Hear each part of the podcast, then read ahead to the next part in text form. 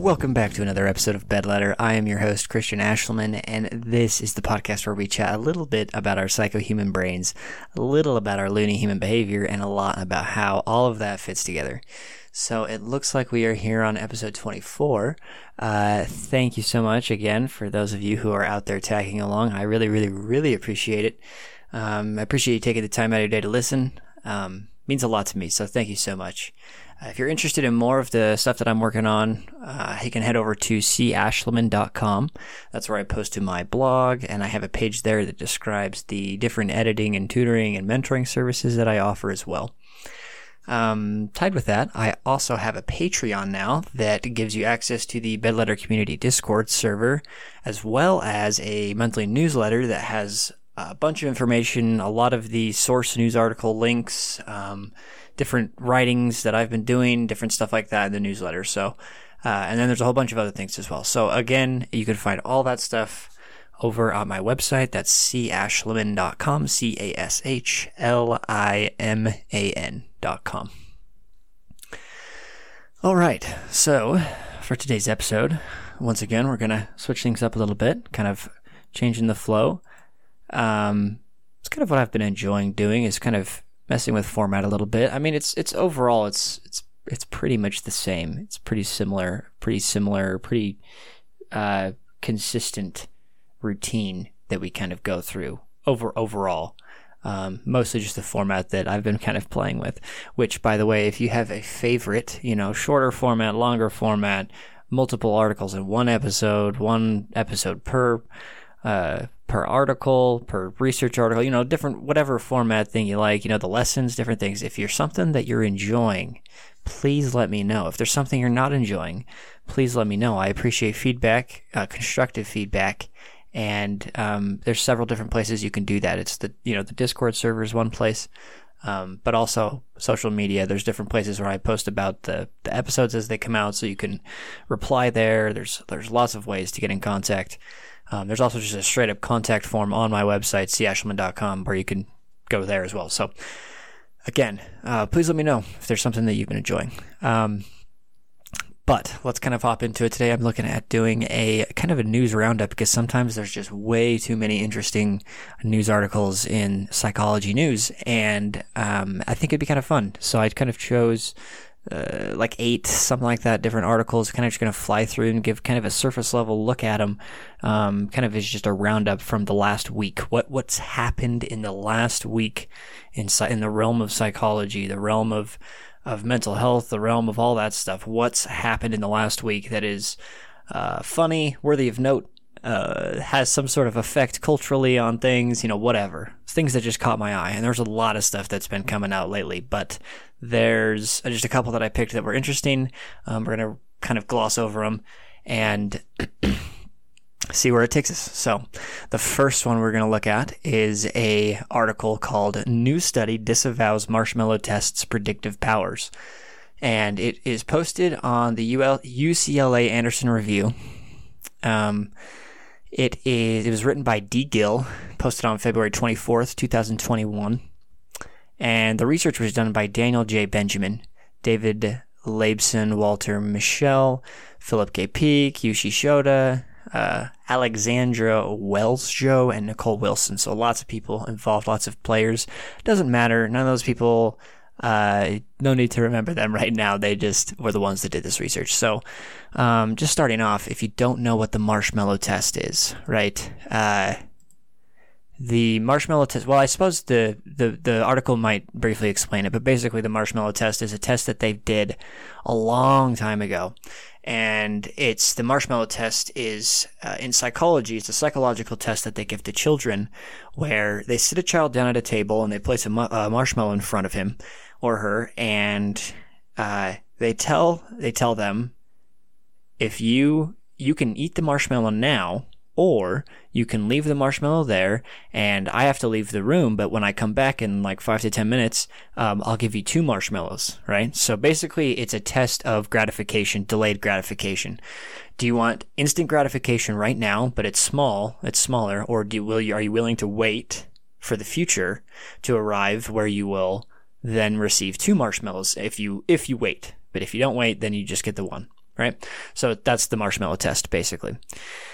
Again, title is New Study Disavows Marshmallow Tests Predictive Powers, right?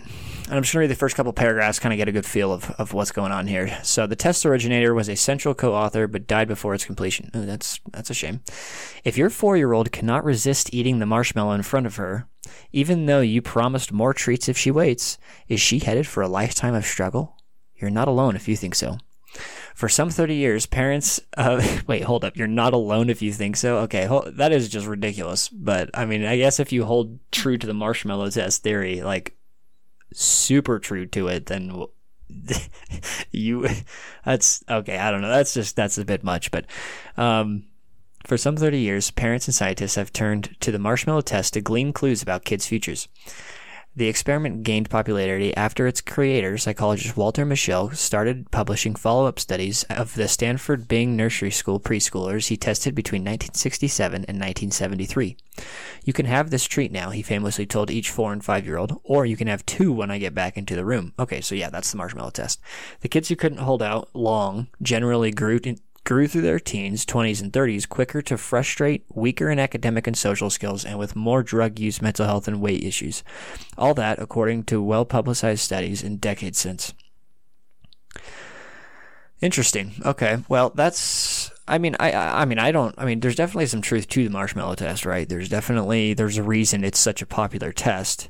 Um, I think it's very interesting that those those uh, you see those effects deep into like you know teens and 20s and 30s right? Like that's fascinating. Another fascinating thing is with psychology being so young in its uh you know in what we know about it and everything there is it's going to be really interesting as we see research that was done in the 60s 70s and 80s and so on on younger children. It's going to be so interesting to see them grow up and then have the research be completed again when they're adults because you're going to get completely well more rounded results right just like they're saying in these in this article it's it's fascinating that's so interesting but the latest Bing follow-up study by a team of researchers that included Mischel casts doubt that a preschooler's response to a marshmallow test can predict anything at all about her future. Okay, so basically, this article is um, basically the research, and I, I, have a lot of these articles. I have read most of them um, like as in most of them, like most of the way through and stuff. But the um, the article is, is this one's really long, but basically it's it's kind of just drawing into question the validity of the marshmallow test. Like, is it something that really should be held to such a uh, to such a high importance or high impact, right? Like uh, if you put the marshmallow down and you just sit there and you're waiting as a parent just oh what's he going to choose? Is he going to wait or is he going to take the two or is he going to you know delay gratification? Did i raise a good kid? Like it, it's ridiculous you know? And it's i think that's one thing this article is is really trying to say is that holding to it that intensely is the ridiculous part, right? There's there's definitely some validity to the test, but holding to it that intensely is kind of being shown to be not true. All right. And so just at the end of the article, it says questions about the real predictiveness of marshmallow tests never dampened Mischel's support for teaching kids delay of gratification skills. He personally worked with charter schools to instill throughout any day's lesson the importance of resisting immediate temptations to get something better later. Anyone can learn this willpower, he contended, even those who just couldn't resist the first marshmallow. Interesting. That's kind of cool. He just kind of made his life's work to teach children how to delay gratification. I mean, there's really a lot of value in learning how to delay gratification. To be honest, like there's a lot of value in being able to do that. It's that's something that once humanity discovered it's the ability to do that, the ability to to say to sacrifice the the present in order to gain for the future. I mean, that's when that's that's that's in its own way like a singularity in humanity, right? Um, that just led to so much so much growth. So anyway, very interesting article, very interesting, very. I, I, mean, I I definitely I feel like it resonates with me pretty well. I think I think the marshmallow test is is good, but there is a line to be drawn in how much we hold to one uh, small little, you know, simple little test. Right? There's value, but let's look at that value realistically. So let's move on to the second article. The second article I found that was interesting. Right? It's uh the title of the article is Moral Outrage is Attractive Among Long Term Relationship Seekers. It was published on March 8th, 2021, in the University of Arkansas News. Um, and it was written by, oh, where did it go? Mitch uh, Mitch Brown was the psychology professor that that consulted on the article, um, and the science writer was Bobby Whitby. So uh, this one's pretty interesting. So it starts out: um, moral outrage is an attractive behavior, particularly to particularly to people seeking long-term relationships, according to a new paper by researchers including a Arkansas, including a University of Arkansas psychologist.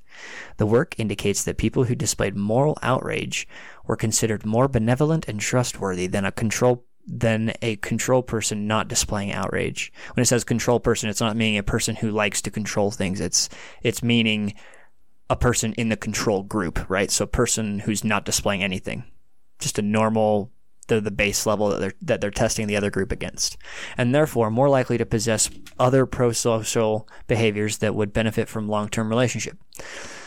And then our, the article continues, there's a catch, however researchers found that people had to take action to address the moral wrong in question and not just talk about it to be more attractive to the opposite sex. I love this part. I think it's so funny because it's it's showing that yes, it's cool to be like I'm morally outraged at X thing, right? Like climate climate uh, the effect that humans have on the climate, right? I'm morally outraged.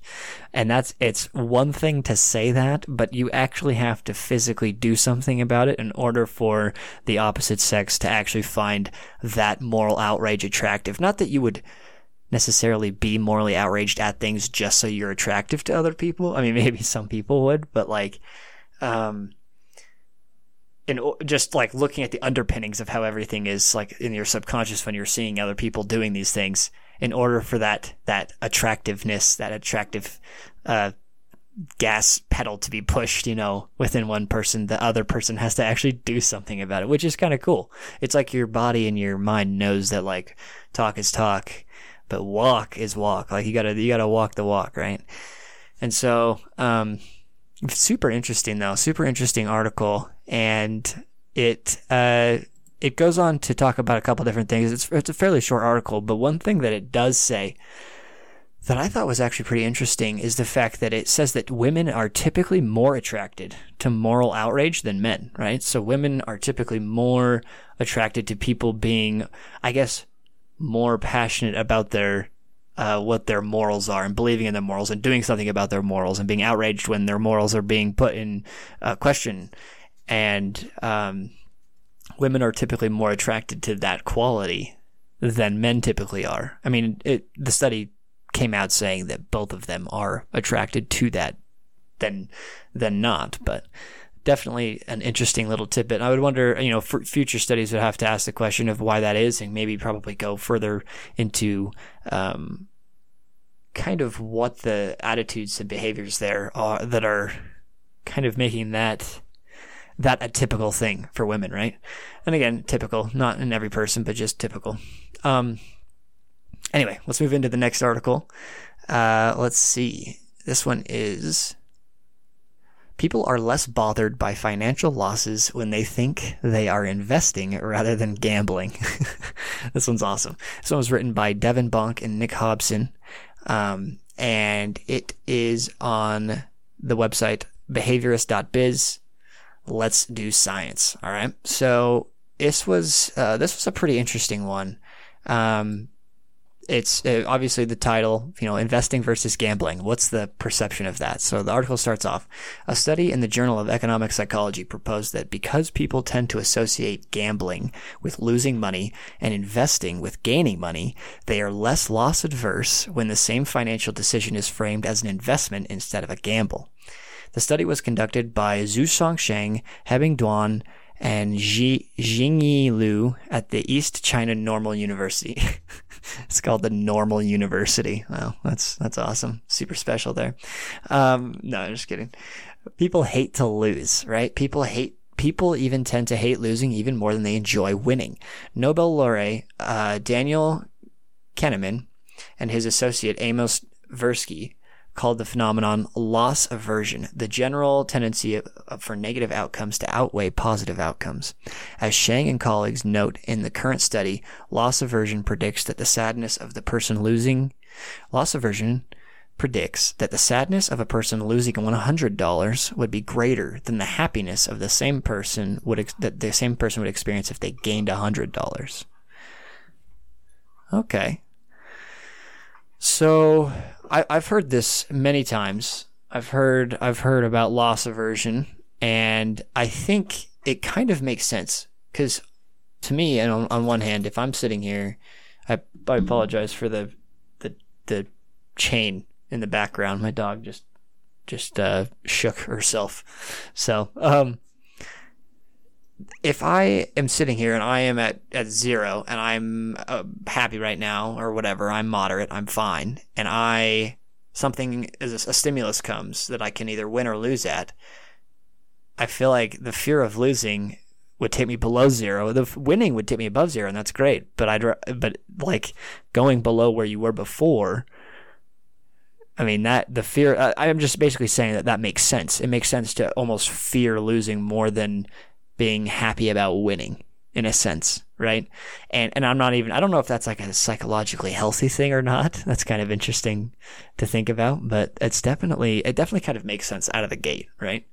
Um, so later on in the study, there was a there's a paragraph I wanted to read. So they did a couple different studies. They did like six different studies for this one, but later on it they say the purpose of study one was to establish an understanding of the lay theories people hold about gambling and investing. To do so, they recruited 155 adults and split them into two groups: one to consider gambling and the other to consider investing.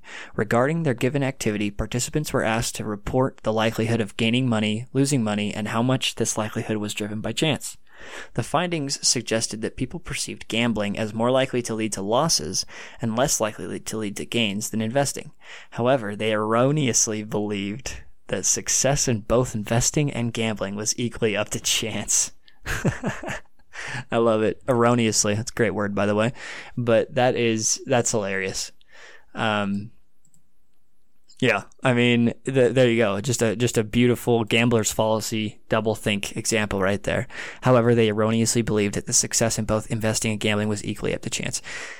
It's hilarious because you know this is vital information to have, especially when I'm planning on going to Las Vegas sometime, uh, you know, in the next month. And uh, now I know to phrase for myself. All right, let's go down to the casino. Let's do a little investing. Um, we'll see how it goes. no, I'm just kidding that would be that would be terrible. Just to keep telling yourself that. All right, it's investing, right? Sooner or later, it's got to come back. Sooner or later, it's got to come back. But uh, investing just has that that word, you know. It's investing. It's investing. You can't lose. Can't lose. So it's interesting. It's very interesting. So there you go. If you're trying to choose between gambling or investing, or what word to use at least, investing is, is is definitely a lot more positive. Even though at the end of the day, both people people understand and know that it's kind of the same, right? Anyway, so let's move into the next article. Um, let's see. The next article is called "You Are Not as Rational as You Think." Psychologists show how we react in the face of uncomfortable truths. The results are shocking. And there's this little blurb before the article, and I am not even going to go too deep into this article because it's just, it's very deep, it's very interesting, it's very long, and I would highly recommend um, joining the news, the news, the bed letter newsletter, or or whatever to get uh, get the link. I'll share it with you. Go to the Discord, whatever. But uh, super cool. Anyway, the blurb at the top says To say that facts are, are less important than feelings in shaping our beliefs about empirical matters seems new, at least in American politics. In the past, we have faced serious challenges, even to even to the notion of truth itself, but never before have such challenges been so openly embraced as a strategy for the political subordination of reality, which is how I define post truth. Here, post is meant to indicate not so much the idea that we are past truth in a temporal sense, as in post war, but in the sense that truth has been eclipsed by less important matters like ideology. Really cool opening paragraph. I love that paragraph. It's awesome. Um, I'm just going to read uh, the next paragraph and uh, probably not going to go, like I said, too deep into this one because we're going to have to wrap it up here pretty soon. But uh, just gonna just gonna read the first one here. We'll see we'll see how it goes here. So uh, one of the deepest roots of the post truth has been with us the longest, for it has been wired into our brains over the history of human evolution. Cognitive bias. Psycho- psychologists for decades have been performing experiments that show we are not quite as rational as we think we are. Some of this work bears directly on how we react in the face of unexpected or uncomfortable truths. And this is a lot based on the book, a book written by Lee McIntyre um, called Post Truth. Um, anyway, so I'll read one more article or one more uh, little little blurb here from the article. Uh, a central concept of human psychology is that we strive to avoid psychic discomfort. It is not a pleasant thing to think badly of oneself. Some psychologists call this ego defense, after Freudian theory. But whether we frame it within this paradigm or not, the concept is clear. It just feels better for us to think that we are smart, well informed, capable people than that we, than that we are not. What happens when we are confronted with information that suggests that something we believe is untrue? It creates psychological tension. How could I be an intelligent person yet believe a falsehood?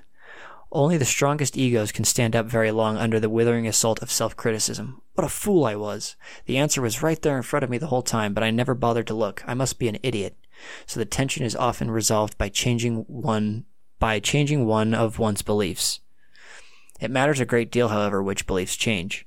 One would like to think that it should always be the belief that was shown to be mistaken, if it were wrong about a question of empirical reality, and we are we are finally confronted by the evidence. It would seem to easy it would seem easiest to bring our beliefs back into harmony by changing the one that we now have good reason to doubt.